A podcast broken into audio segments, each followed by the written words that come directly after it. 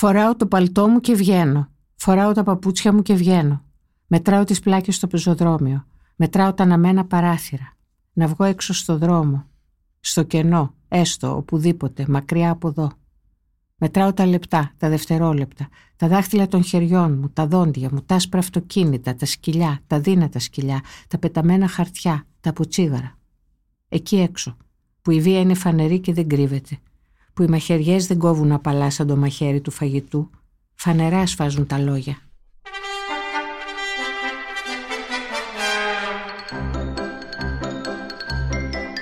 Η ποίηση της Όλιας Λαζαρίδου μοιάζει να βγαίνει μέσα τα πιο κρυφά δωμάτια της ψυχής της και του νου της. Είναι ποίηση βιωματική, συναισθηματική και ταυτόχρονα σκληρή. Έχει όμως και την εξωστρέφεια των εικόνων που δημιουργούν οι στίχοι της και τη δύναμη της απλής και κέρυας γλώσσας της. Συζητάμε με την Όλια Λαζαρίδου και την ποιητική της συλλογή «Η προσευχή του ελάχιστου» που κυκλοφορεί από τις εκδόσεις του Βιβλιοπωλείου της Εστίας. Είμαι ο Νίκος Μπακουνάκης και είναι ένα ακόμη επεισόδιο της σειράς podcast της Lifo Βιβλία και Συγγραφής. Μπορείτε να μας ακούτε στο Spotify, στα Google Podcast και στα Apple Podcast. Είναι τα podcast της Lifo. Όλια Λαζαρίδου, αγαπητή Όλια, σε καλωσορίζω εδώ στο στούντιο της Lifo. Και εγώ, Νίκο μου, σε χαιρετώ και να σου πω ότι είναι μεγάλη χαρά και τιμή που με διάλεξες για αυτό το podcast, γιατί εσύ είσαι συγγραφέας στα σοβαρά και πολύ καλός, γιατί εγώ, εντάξει, δεν θεωρώ τον εαυτό μου συγγραφέα. Όλα αυτά που κάνω κατά καιρούς, θα χρησιμοποιήσω μια λέξη vintage, ναι. Είναι μια περισσότερο σαν σκανταλιά. Θυμάσαι αυτή τη λέξη που λέει. Βεβαίως, θυμάμαι, βεβαίως. Δηλαδή κάπως έτσι μ' αρέσει να τα σκέφτομαι. Ναι. Γιατί μου δημιουργεί μια ελαφράδα και με απαλλάσσει από κάποια υποχρέωση, ας πούμε, που θα είχα αλλιώς. Δηλαδή είναι μια εξομολόγηση που την κάνεις προς τον εαυτόν σου, η ποίησή σου κατά κάποιον τρόπο. Όχι. Και είναι... προς τους άλλους, φαντάζομαι. Ναι, για να το μοιραστώ. Ε, μα, άλλοι... μα γι' αυτό και το εκδίδεις. Θέλω να πω ότι δεν είναι. Είναι επομένως και προς τους άλλους, και με αυτόν τον τρόπο απαλαίνουν, λιένονται κάποια πράγματα που ίσως σε ενοχλούν και μπορεί και να μας ενοχλούν όλους, να, να είναι κοινά πράγματα. Λιένουνε. Mm.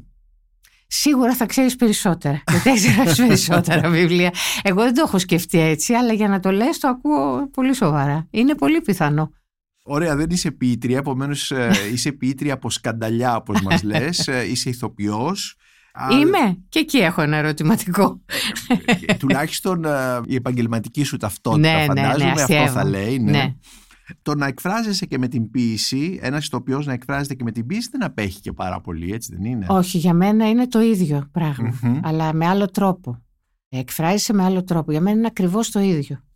Άλλωστε το θέατρο λέγεται και δραματική ποίηση. Ναι. Όταν λες ακριβώς το ίδιο, που έγκυται? Είναι στο ότι θέλεις τη συγκίνησή σου για τον κόσμο να τη μοιραστείς. Και το, όχι μόνο αυτό, τη, τη συγκίνησή σου και τη δική σου ματιά πάνω ε, σε αυτή τη συγκίνηση και πάνω στον κόσμο, έτσι όπως τη δημιουργεί αυτή η συγκίνηση, την αίσθηση του κόσμου. Ναι. Να έχεις το θράσος δηλαδή, να πιστεύεις ότι αξίζει τον κόπο. Ναι. Να βάλεις τους άλλους, να υποχρεώσεις να ακούσουν το τι... Να ναι. σε ακούσουν, εν πάση περιπτώσει. Αλήθεια, γράφεις με μολύβι και χαρτί, είναι αυτόματη η γραφή σου. Θέλω να πω ότι διορθώνεις ε, Κοίταξε, δεν είμαι από σου... τους ανθρώπους που τα σκέφτομαι πολύ, ναι. ούτε που διορθώνω πολύ. Μου βγαίνει αυτό που μου βγαίνει, ναι. και μετά κάθομαι κάπως και το διορθώνω, αλλά, αλλά όχι τρομερά. Ακόμα και αν κάτι θα μπορούσε ίσως να υποθεί καλύτερα. Είχε πει κάποτε ο Χριστός για τους μαθητές του ότι μην σκεφτείτε τι να πείτε, γιατί θα έρθω εγώ και θα σας το πω την κατάλληλη ώρα τι θα πείτε και θα σας βγει από μόνο του, χωρίς να το σκέφτεστε. Τι θέλω να πω με αυτό? Ποιος είναι ο δικός σου Χριστός λοιπόν σε αυτό το θέμα? Ο αληθινός, ο ένας. Τι θες να πεις? Όχι, θέλω να πω όμως ότι επειδή εμένα, όπως είπες και στην αρχή και νομίζω πολύ σωστά, δεν θέλω να μείνω στην ιστορία σαν ναι. τον... τρομερό ποιητή, δηλαδή δεν είμαι ο Νίκος Παναγιωτόπουλος, ναι, ας πούμε, ναι, ο φίλος μας, ο επειδή τον κουβεντιάζαμε και πρόσφατα. Ναι. Θέλω να πω, ούτε έχω αυτή τη φιλοδοξία, ούτε μπορώ. Θέλω κάπως αυτό το καρδιακά, να επικοινωνήσω καρδιακά. αν γίνεται, γιατί δεν γίνεται, γιατί στην τέχνη για να εκφραστείς κάτι σκοτώνεις πάντα. Θέλω να πω, δεν είσαι αγνός και αθώος, ναι. αλλά όσο γίνεται να μην επέμβω πολύ στη, στην καρδιακή διαδικασία αυτή. Ναι. Οπότε προσπαθώ να μην επέμβω πάρα πολύ. Όσο χρειάζεται βέβαια, γιατί εντάξει. Είπαμε ότι είσαι ηθοποιός, είπες ότι ο ηθοποιός και η τέχνη του ηθοποιού τέλος πάντων είναι πολύ κοντά στην ποίηση. Εσύ ως ηθοποιός απαγγέλεις κιόλας ποίηση. Ναι. Και μάλιστα θα έλεγα ότι σκέφτεσαι και πάνω στο, στα ποίηματα. Δεν είναι τα ποίηματα που σου δίνουν να απαγγείλεις σε μια εκδήλωση κτλ. Αλλά τα αγαπώ. Τα αγαπάς ακριβώς. Τα αγαπώ και όχι μόνο τα αγαπώ, αλλά με στηρίζουν. Mm-hmm. Με την έννοια του ότι μπορεί ας πούμε, να δω κάτι, να νιώσω κάτι και δεν βρίσκω τα λόγια για να μου το πω. Ναι. Όχι στους άλλους, για να το πω ναι. στον εαυτό μου, για να το απολαύσω πολύ. Και ξαφνικά βλέπω ένας ποιητής, ας πούμε, να το έχει γράψει θεσπέσια ναι. και είναι σαν να με στηρίζει αυτό το πράγμα, σαν να μου δίνει τεκμήρια, ναι. ας πούμε. Ναι. Πες μου μερικούς ποιητές που τελευταία... Ο Σολωμός είναι ο πιο αγαπημένος μου mm-hmm. και αυτόν αγαπώ πιο πολύ από όλους. Γιατί? Γιατί πιστεύω ότι έχει αυτή τη βαθιά απλότητα ο Σολωμός. Mm-hmm. Ας πούμε, σκεφτόμουν ένα στίχο του προχτές που ναι. έλεγε, ας πούμε, «Λευκό βουνάκι πρόβατα κινούμενο βελάζουν». Είναι φοβερό, δηλαδή η απλότητα και ταυτόχρονα η, η εικόνα, α, η δυνατή. Εικόνα, δηλαδή, ναι. Πώς το περιέγραψε αυτό το πράγμα, ναι. ας πούμε. Ναι. Η...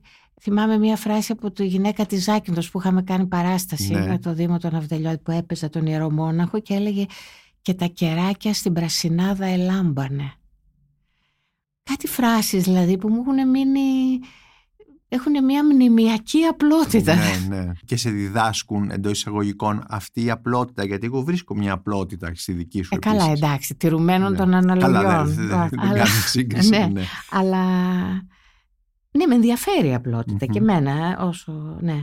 Αλλά κυρίως με ευχαριστεί τρομερά να την διαβάζω, να την, ναι. γιατί αισθάνομαι ότι αυτή η απλότητα που έχει αυτό το τρομερό βάθος, ναι. μου δίνει πάρα πολύ χώρο. Να μπω μέσα σε αυτό, δηλαδή ναι. δεν θέλει να υποτάξει κάτι, γιατί ναι. ο νους όταν κάτι είναι πολύ εγκεφαλικό και πολύ από τον ορθολογισμό ναι. βγαλμένο, κάπως έχει κάτι πιστεύω που θέλει από κάτω κάτι να, σου, να σε υποτάξει, τουλάχιστον έτσι νιώθω εγώ. Ναι. Ενώ η απλότητα σε αφήνει ελεύθερο, να προσεγγίσεις από όπου εσύ νομίζεις και από όπου θέλεις. Ας πούμε πάρε την απλότητα της, γιατί διάβαζα πρόσφατα κάτι. Τα ποίηματά της, γιατί έχει βγει ένα υπέροχο βιβλίο ε, στην Κύχλη, η μετάφραση του Κώστα Κουτσουρέλη, τα ποίηματα της Έμιλι Ντίκινσον. Ας πούμε η Έμιλι Ντίκινσον, που είναι λίγο σαν, σαν μισονισταγμένη, να τα, σαν να μισοκοιμάται που τα έγραψε και κάπως λίγο αφηρημένα.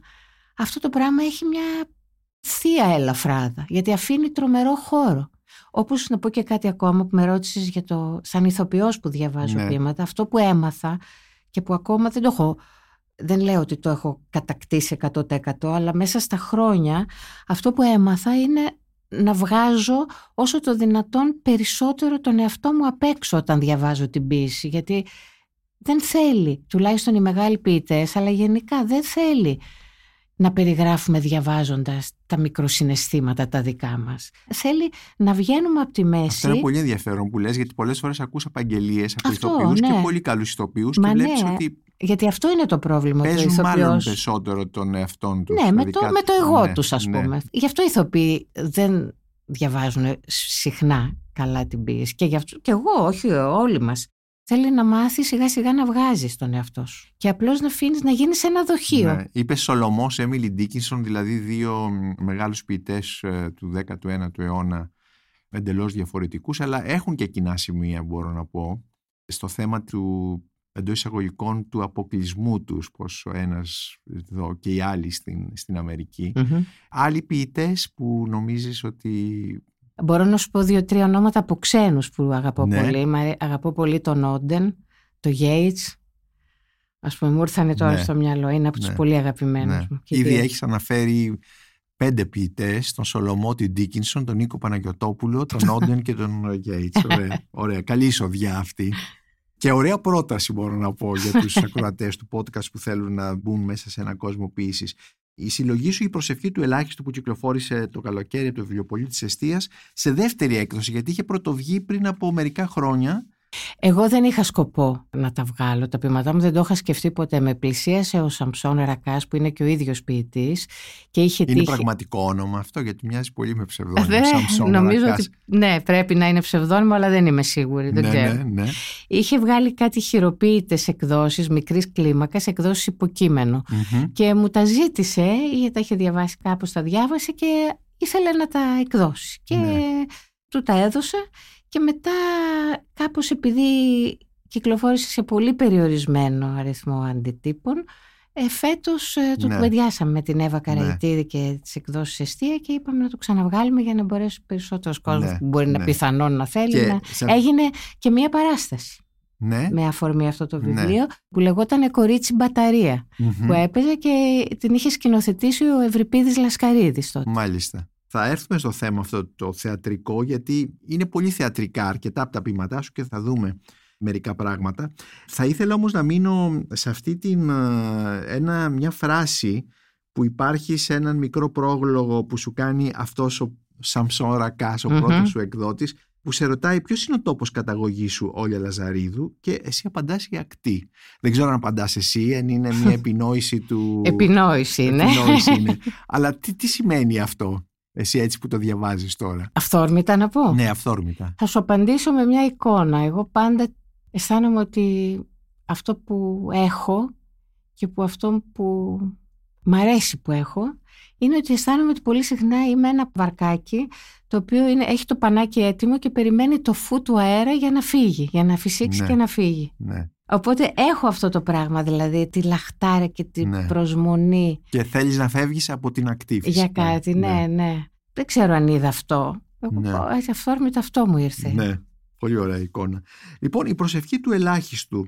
Υπάρχει αυτός, αυτή η λέξη προσευχή που παραπέμπει, πριν από λίγο μας είπες για τον Χριστό, παραπέμπει σε μια θρησκευτικότητα, αλλά και το πρώτο ποίημα σου είναι μια προσευχή. «Κύριε, τώρα που καίγεται τη στιγμή σαν το παλιόχαρτο και ο ήλιος σου με τυφλώνει με επαναληπτικές ρυπές, άκου την προσευχή μου, εμένα του ελάχιστου». Ναι. Είναι μια κανονική προσευχή, λοιπόν. Ε... Αυτός ο στίχος mm-hmm. μου ήρθε όταν περνούσα μια μέρα καύσωνα μεγάλο, μεσημέρι, από την Ομόνια. Και... πέρασα από ένα πρεζάκι γονατισμένο, ξέρεις, όπως πέφτουνε στα ναι, γόνατα με το ναι. κούτελο στο χώμα. Ναι. Και κάπως κάτι αναγνώρισα πολύ βαθύ δικό μου mm-hmm. σε αυτό και προσευχήθηκα και για αυτόν, για, για λογαριασμό του και για δικό μου λογαριασμό. Ναι. Έτσι νομίζω μου βγήκε. Ναι. Και αυτή είναι μια προσευχή στην οποία υπάρχει μια, ένα αίσθημα θρησκευτικό. Ναι, υπάρχει μέσα μου αυτό, σαφώς, mm-hmm. σαφώς, mm-hmm. σαφώς. Είναι μια φλόγα που την ναι. έχω. Αλλά... Δηλαδή, θέλω να πω με την έννοια ότι απευθύνομαι. Έχει κατεύθυνση. Η προσευχή ναι, αυτή ναι. Έχει, mm-hmm. υπάρχει mm-hmm. αποδέκτης. Η ποίησή σου βέβαια, διαβάζοντας την κανείς, ακόμη και αν δεν σε ξέρει, καταλαβαίνει ότι έχει αυτοβιογραφικά στοιχεία. Είναι, μπορεί να είναι ή είναι εντελώς αυτοβιογραφική. Ναι. Επομένως, ως αυτοβιογραφική ποίηση είναι και μια ποίηση βιωματική. Θέλω να πω ότι δεν είναι μια ποίηση διανοητική, ας πούμε. Ή... Όχι, mm-hmm. όχι. Mm-hmm. Γι' αυτό σου είπα πριν ότι ναι. είναι κομμάτια της ζωής μου που τα έγραψα όπως έτσι, σαν να τα βλέπα στον ύπνο μου λίγο. Ναι. Αν, σαν να το ονειρε... ονειρεύεσαι. Ναι, ναι, ναι, κατά και... καιρούς όπως όλοι, ναι. όχι άλλες φορές έχω κατακλυσμό. Όχι, θέλω να πω, αν ονειρεύεσαι και αυτά τα όνειρα δημιουργούν ένα υλικό το οποίο το μεταγράφεις ή το καταγράφεις. Ναι, βέβαια, σίγουρα. Mm-hmm. Σίγουρα ένα μεγάλη δεξαμενή των όσων είναι από εκεί, σαφώς, ναι. σαφώς. Τώρα που μου είπες αυτό... Ναι. Είναι κάτι άσχετο αυτό που θα σου πω τώρα, ναι. αλλά θυμήθηκα ένα όνειρο που έβλεπα επί πάρα πολύ καιρό, ναι. ότι ήμουν στο κέντρο στο μοναστηράκι, τώρα επειδή είμαστε εδώ, ναι. στη Μητροπόλεως κοντά, ναι, γι' αυτό ναι, ναι, το ναι. θυμήθηκα, ότι περπατάω μέσα στο μοναστηράκι και ξαφνικά βλέπω μια επιγραφή ότι νοικιάζεται κάτι και μπαίνω από μια παλιά σκάλα ξύλινη σαν αυτές που έχουν τα μαγαζάκια εδώ στην Πανδρόσου και αυτά ψηλά, και βγαίνω και ξαφνικά είχε ένα μπαλκόνι που βλέπεις τη θάλασσα. αλλά πολύ κοντά η θάλασσα και λέω πω, πω τι καταπληκτικό σπίτι είναι αυτό, και μέχρι να κατέβω κάτω μου λένε νοικιάστηκε. Και ήταν ένα όνειρο που το έβλεπα. Μια ματέωση, ίσως, δεν ξέρω. Δεν ξέρω. Και ε... ήταν ένα όνειρο που το έβλεπα πολύ συχνά, ναι, πάντως αυτό. Ναι. Τώρα έχω πάψει να το βλέπω και το θεωρώ καλό. Ναι. Ότι μπορεί κάπως. Μιας που λες αυτό, υπάρχει ένα στίχος σου από τους τελευταίους. Στο τέρμα της Σκουφά, ναι, συναντώ τη θάλασσα. Ναι. Από εκεί μου είχε έρθει αυτός ο στίχος. Γαλάζια νερά. Ναι. Τέτοια ώρα. Ακριβώς. Εδώ. Από αυτό το όνειρο. Μάλιστα. Ναι. Αυτό το όνειρο έχει μεταγραφεί σε αυτό το στίχο. Ναι. Και έχει τοποθετηθεί στη Σκουφά. Ναι. Και σκεφτόμουν, ναι, ότι ίσως δεν το βλέπω πια γιατί έχω βουτήξει σε αυτά τα, ναι, νερά. Τα βρήκα στο τέρμα της Σκουφά, ναι, τελικά, τη θάλασσα. Ναι. Και μπήκα. ε, μιας που αναφερόμαστε λοιπόν, εσύ ανέφερες το όνειρο με το μοναστηράκι, ο στίχος σου είναι η Σκουφά. Στην... Υπάρχει αρκετή Αθήνα μέσα στο, ναι, βιβλίο σου. Ναι. Βλέπουμε την Οδοσίνα, βλέπουμε πολλά πράγματα. Αυτή η Αθήνα πώς τη μεταγράφεις? Είναι ένας χώρος ποιητικός και επομένως για σένα, έτσι δεν είναι? Είναι ο χώρος ένα ευρύ τετράγωνο, ναι, το οποίο κινήθηκα στη, ναι, ζωή μου. Δηλαδή το τετράγωνο από την Πλουτάρχο που γεννήθηκα, παρακάτω τα Εξάρχεια που ήμουνα στα πολύ νεανικά μου χρόνια, η Σύνα, η Σκουφά, και σε αυτά τα μέρη περίπου, ναι, είναι. Αυτή είναι που... η γεωγραφία σου. Η γεωγραφία μου, η προσωπική, ναι. Mm-hmm. Και η μυθική. Και γιατί... η μυθική, ναι. Εκεί έχω, ας πούμε, στρίβω ένα στενό και λέω, α, εδώ, ας πούμε, έμενε ο Κωνσταντίνος ο Τζούμας, εδώ στο Φίλιον τον έβλεπα, ναι, ξέρω εγώ, ή από εκεί στα Εξάρχεια ήταν η Κατερίνα, η Γόγου, διάφορα, ναι, θέλω να πω, μνήμες σε αυτό το κομμάτι που κάνουν τη δική σου προσωπική μυθολογία, μυθολογία. Ναι. Αυτά τα πρόσωπα που ανέφερες, ε, που έχουν χαθεί, ο Κωνσταντίνος Τζούμας, ναι, η Κατερίνα Γόγου κτλ., που ήταν φίλοι σου πολύ διαφορετικοί από σένα, πιστεύω, ναι, χωρίς να ξέρω, έτσι, περισσότερες ε, λεπτομέρειες, αλλά παρόλα αυτά ήταν άνθρωποι πολύ κοντά σου. Αυτοί οι άνθρωποι λοιπόν που έχουν φύγει, μένεις με αυτούς, τους αντικαθιστάς με κάποιους άλλους? Ε... Καταρχήν, ας πούμε, με τον Κωνσταντίνο είναι πολύ διαφορετικά. Δεν ήμασταν ποτέ κολλητοί φίλοι που λέμε, mm-hmm, όμως μ' άρεσε που υπήρχε ο Κωνσταντίνος. Ναι. Κάθε φορά που περνούσα από το Φίλιον και κοίταγα να δω, ήταν σαν, ναι, ήταν σαν να έχει ένα στασίδι, ναι, ναι, εκεί, ναι, πέρα. Είχε μια απολυτότητα. Ήταν και αυτός με έναν τρόπο ένα περιθωριακό πρόσωπο, με την έννοια του ότι δεν ήταν ακατάταχτος. Κατάταχτος, δεν ήταν ενταγμένος πουθενά, και νομίζω ότι αυτό ήταν και ένας λόγος που είχε αυτό το τόσο οδυνηρό τέλος, γιατί δεν είχε, ήταν ασκεπής, δεν, δεν ήταν ενταγμένος πουθενά.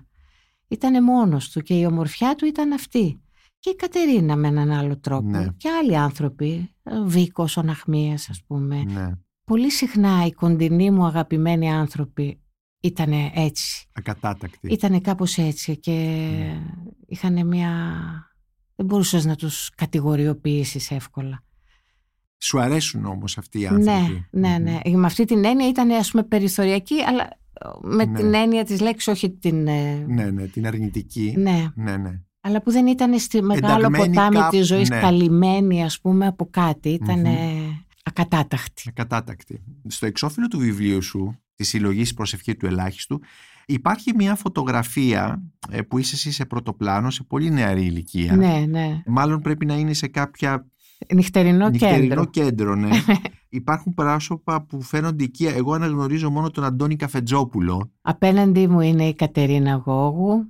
Έλα. Πάρα δίπλα είναι η Σωτηρία Λεωνάρδου, ναι, μια παρέα που βρεθήκαμε εκεί σε ένα νυχτερινό κέντρο, ναι, και πρώτον την ήθελα να τη βάλω, ναι, το σκέφτηκα αυθόρμητα. Γι' αυτό η ερώτησή μου έχει σχέση με αυτό, γιατί έβαλες αυτή τη φωτογραφία εδώ? Ναι, πρώτον γιατί κάπως έχει ένα κλίμα μιας εποχής στην οποία αναφέρεται το βιβλίο, mm-hmm, τον ογδόντα, ας πούμε, ναι, και δεύτερον γιατί με παρατηρούσα και έβλεπα ότι σαν να κοιτάω κάπου αλλού. Δηλαδή, σε αυτή τη φωτογραφία είναι σαν να μη συμμετέχω σε αυτή την παρέα, σαν να είναι, κοιτάω, ναι, κάτι άλλο, σαν, σαν να είμαι αφηρημένη. Σαν να... ψηλά, θα έλεγα.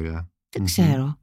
Ε, κάπως μου κάνει εντύπωση αυτό το πράγμα, ναι, ας πούμε, και ένα κομμάτι που διάβασα είναι από ένα σημείο στο βιβλίο που γίνεται μια τομή και λέει «Αλλαγή αιώνα». Ναι. Αυτή η φωτογραφία είναι πριν την αλλαγή αιώνα. Πριν την αλλαγή και νομίζω αιώνα, ότι αυτό, ότι επειδή έγινε μια αλλα... σαν αλλαγή αιώνα, ναι, ναι, κάποια στιγμή, αυτό ήταν και το κίνητρό μου να το γράψω αυτό το βιβλίο. Για να μείνει αυτό που ήταν πριν. Όλοι, από πότε διαβάζεις ποιήση? Διαβάζεις α... από, πολύ από πολύ μικρή. Μου ήρθε στα χέρια μου μετά που πέθανε η μητέρα μου ένα γραμματάκια, ένα ημερολόγιο που είχε φυλάξει, που ούτε ήξερα ότι υπάρχει, που πρέπει να ήμουν. Δικό σου ημερολόγιο. Ναι, πρέπει να ήμουν δώδεκα. Ναι. Και γράφω έξαλλη με την κοινωνία ότι κακόμοιροι άνθρωποι και τα λοιπά, που ξέρετε την τιμή της ντομάτας και δεν ξέρετε καν ποιος είναι ο Γκέτε. Και λέω καλά. Ήμουν ένα ψωνάκι μεγάλο βέβαια για να γράψω αυτό, αλλά που ήξερα τον Γκέτε. Ναι. Δηλαδή, ε, κάπου θα τον είχες ναι, ακούσει. Ναι, ναι, ναι, κάτι θα είχα διαβάσει. Ναι. Δηλαδή, άρα κατάλαβα ότι από τότε ήδη ενδιαφερόμουν. Ήταν ένα κομμάτι που με ενδιέφερε η ποιήση. Η ποιήση σου, ήδη το είπαμε, αλλά έχει και εικονοποιητική λειτουργία. Δηλαδή, βλέπεις εικόνες.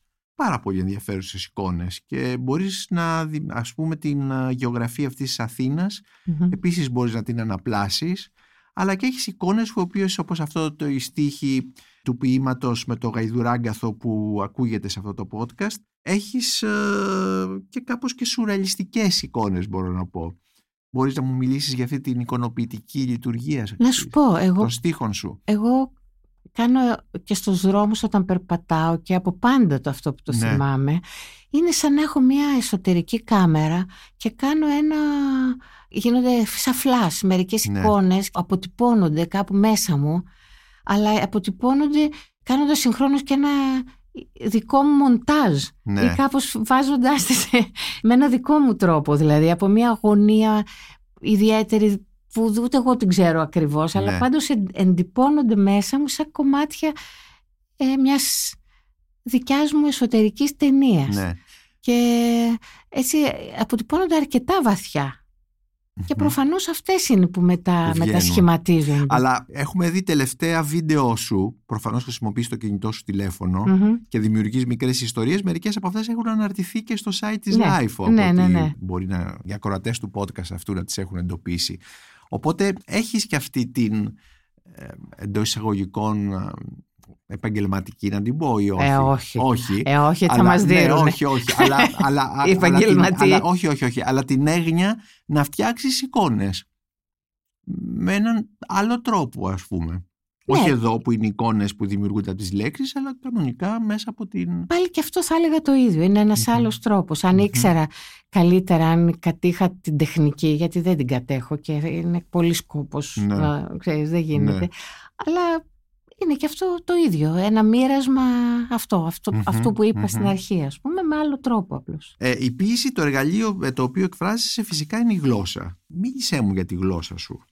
Ε, ε, να σου πω είπες πώς... περίπου ότι γράφεις αυτόματα. Θέλω να πω ότι δεν προετοιμάζεσαι, δεν είναι κάτι που σου βγαίνει. Είναι όμως, όταν λέω, δεν κάνω όμως και αυτό την αυτόματη γραφή. Ναι. Ε, προετοιμάζεται κάτι, αλλά είναι σε ένα χώρο κάπως ασυνείδητο. Ναι. Δηλαδή όταν βγαίνει κάτι, καταλαβαίνω ότι είναι κάτι που έχει δουλευτεί, αλλά δεν έχει δουλευτεί συνειδητά. Τάλαβα. Είναι σαν mm-hmm. σε ένα εσωτερικό εργαστήριο να δουλευόταν και όταν ναι. είναι έτοιμο βγαίνει. Ναι. Κάπως έτσι. Ναι. Για τη γλώσσα μπορώ να σου πω ότι καλά και σαν ηθοποιός, ότι στην δουλειά του ηθοποιού η γλώσσα σωματοποιείται, ναι. ας πούμε. Και αυτό έχει πολύ ενδιαφέρον να το κάνεις, ας πούμε. Mm-hmm. Αλλά από μικρή τη γλώσσα την έβλεπα και κάπως έτσι. Δηλαδή θυμάμαι ότι υπάρχουν, υπήρχαν λέξεις που τις χώριζα σε... καλές και κακές λέξεις. Και καλές ήταν οι... αυτές που είχαν λάμδα, που, είχαν, που ήταν οι στρογγυλές, απαλές λέξεις, με λάδι, ε, ήλιος, ξέρω εγώ. Και υπήρχαν και οι κακές, οι μητερές, ας πούμε αγκώνας, φτέρνα, που είχαν σύμφωνα και τα λοιπά, που είχαν αιχμές. Έπαιζα πολύ αυτό, ας πούμε, το παιχνίδι, μικρή. Ευτυχώς που μου το λες αυτό, γιατί ήθελα να σου κάνω μια ερώτηση και βλέπω εδώ στις σημειώσεις μου. Πες μου δύο ή τρεις λέξεις που να έχουν κάποιο ενδιαφέρον για σένα και ήδη τώρα μου έχεις πει πολύ περισσότερα πράγματα πάνω στις ωραίες, στις καλές και στις κακές λέξεις. Ναι, ναι, ναι. Ε, τις καλές που είναι οι απαλές και που έχουν μέσα το λάμδα και τις κακές που έχουν τις... Ε, τις που εχμές, γδέρνουν. Που, που γδέρνουν, γδέρνουν, ναι. που, γδέρνουν που είναι περισσότερο γδέρνουν ε, ηχητικά ή και στην κυριολεξία. Γιατί είπες αγκώνα, φτέρνα, ναι, ηχητικά. Ναι, ναι. ναι. Mm-hmm. Αγκάθι. Ναι, αγκάθι επίσης, ναι. Mm-hmm. Γαϊδουράγκα, που λέω και μέσα. Ναι. Είναι λοιπόν μια κακή λέξη. Το μεγαλύτερο μέρος ε, της συλλογής ε, «Η προσευχή του ελάχιστου» είναι ένα ποίημα το οποίο λέγεται «Ο χορός του Α και της Λάμδα» και έχει υπότιτλο «Το blues της τραπεζαρίας». ε, που είναι ένα πολυσέλιδο ποίημα, το οποίο όμως είναι κανονικά σαν ένα μικρό θεατρικό δράμα, έτσι, mm-hmm. ένας διάλογος είναι, δύο ναι. πρωταγωνιστές που μιλάνε και τα λοιπά. Πώς μπορείς να μας μιλήσεις γι' αυτό? Αρχίζει, πιάσε με στο λαιμό, κρατήσου, δεν σ' αγαπώ, μαζί σου πάνω στο στρώμα το μαλακό, το ψητό, γύρω από το τραπέζι το στρογγυλό, το ψητό, κάτω από του τάφου το μάρμαρο, το κρύο, το ψητό κι αντίον. Πιάσε μες στο λαιμό, κρατήσου, δεν σ' αγαπώ, μαζί σου. Αυτό θα σου το πω με δύο λόγια. Ναι. Περιγράφει τον εαυτό μου όταν ήμουν μικρή, που μπέρδευα το πάθος με τα αληθινά αισθήματα. Mm-hmm. Και νόμιζα ότι το πάθος είναι τα αισθήματα. Και επειδή ήμουν και καλλιτέχνης, ναι. είχα βρεθεί μέσα σε διάφορες ιστορίες παθιασμένες, ναι. αλλά χωρίς αληθινή αγάπη, και γι' αυτό θανατερές. Mm. Αυτό. Γι' αυτό μιλάω και για το τάφο, επομένως, το μαύρο, γιατί το πάθος οδηγεί πάντα, όταν δεν υπάρχει αίσθημα. Επομένως το πάθος δεν είναι τα αισθήματα. Επομένως το πάθος, θανατερό. Αν δεν υπάρχει αίσθημα, είναι καταστροφικό. Ε? Και θανατερό, σε όσοι ναι. παραπέμπει σε κάτι... Το έχεις ζήσει αυτό. Ε, ναι. Το πάθος χωρίς αίσθημα. Ε, αυτό περιγράφω. Ναι. ναι. Αυτό όμως ε, έχει και, όπως είπα, μια δραματικότητα, με την έννοια ότι θα μπορούσε να είναι... Είναι, στη σκηνή. Ναι, είναι ένα παθιασμένο ταγκό, αλλά που τα βήματα οδηγούν στον κρεμό. Ναι. ε, βέβαια τελειώνει με ένα ερωτηματικό. Να βούταγα και με μεγάλες απλωτές να κατευθυνόμουν προς το σπίτι μου. Αυτό είναι στο τέλος, τέλος. Στο τέλος, στο ναι. τέλος. Τώρα εγώ αυτά που είπα αναφερόμουν σε αυτή την εικόνα με το χορό που μου είπες. Ναι, ναι, ναι. Το βιβλίο έχει και πολλά άλλα θέματα. Ναι, ναι. Αυτό που λέει στο τέλος είναι αυτό, ότι... Αυτό που σου έλεγα, ότι τη διαδρομή που περιγράφει αυτό το βιβλίο, αισθάνομαι ότι κάποια στιγμή, τα τελευταία κάποια χρόνια, αισθάνομαι ότι αντί να ψάχνω από έξω προς τα μέσα, να ψάχνω δηλαδή το σπίτι μου, πιστεύω ότι κάπως το βρήκα. Το αναγνώρισα το σπίτι μου μέσα μου, το βρήκα, και ότι πια ό,τι κάνω, ό,τι λέω, ό,τι ψάχνω είναι από εκεί προς τα έξω mm-hmm. και όχι από έξω προς τα μέσα, ψάχνοντας πού είναι η εστία. Όλια, θα ήθελα να κλείσουμε να μας διαβάσεις ένα ποίημα, αλλά και να μου πεις ε, γιατί διαλέγεις αυτό το ποίημα. Θα σου διαβάσω το ποίημα, ή μάλλον ένα απόσπασμα, γιατί είναι αρκετά μεγάλο, από το ποίημα που τιτλοφορείται «Αλλαγή αιώνα». Και είναι ακριβώς γι' αυτό που σου είπα στην αρχή, ότι mm-hmm. είναι μια τομή που έγινε, που αποφάσισα να γράψω όλα τα πριν κάπως για να τα, για να τα σώσω. Μάλιστα. Και έχει σχέση και με αυτή τη φωτογραφία που βλέπουμε στο εξώφυλλο. Ναι, ακριβώς. Αλλαγή αιώνα. Μέσα σε αυτό το ξενοδοχείο που το λένε νοσοκομείο, πάγωσε ξαφνικά ο χρόνος. Μέσα σε αυτό το εξοχικό φέρετρο ξαφνικά σώθηκε ο αέρας. Οι ανεμιστήρες λαχανιάζουν ανακυκλώνοντας λιγωμένες αναπνοές. Λιώνουν οι άσπρες φανέλες πάνω σε τόνους σάρκας και μύγες στραγγίζουν το αίμα από το καρπούζι. Πρέπει επειγόντως να φυσήξει Θεός. Να φυσήξει. Όλια Λαζαρίδου, σε ευχαριστώ πάρα πολύ για αυτή την συζήτηση και την απαγγελία. Εγώ σε ευχαριστώ, Νίκο μου, και όπως σου είπα πριν, με τιμάει που με διάλεξες για σήμερα.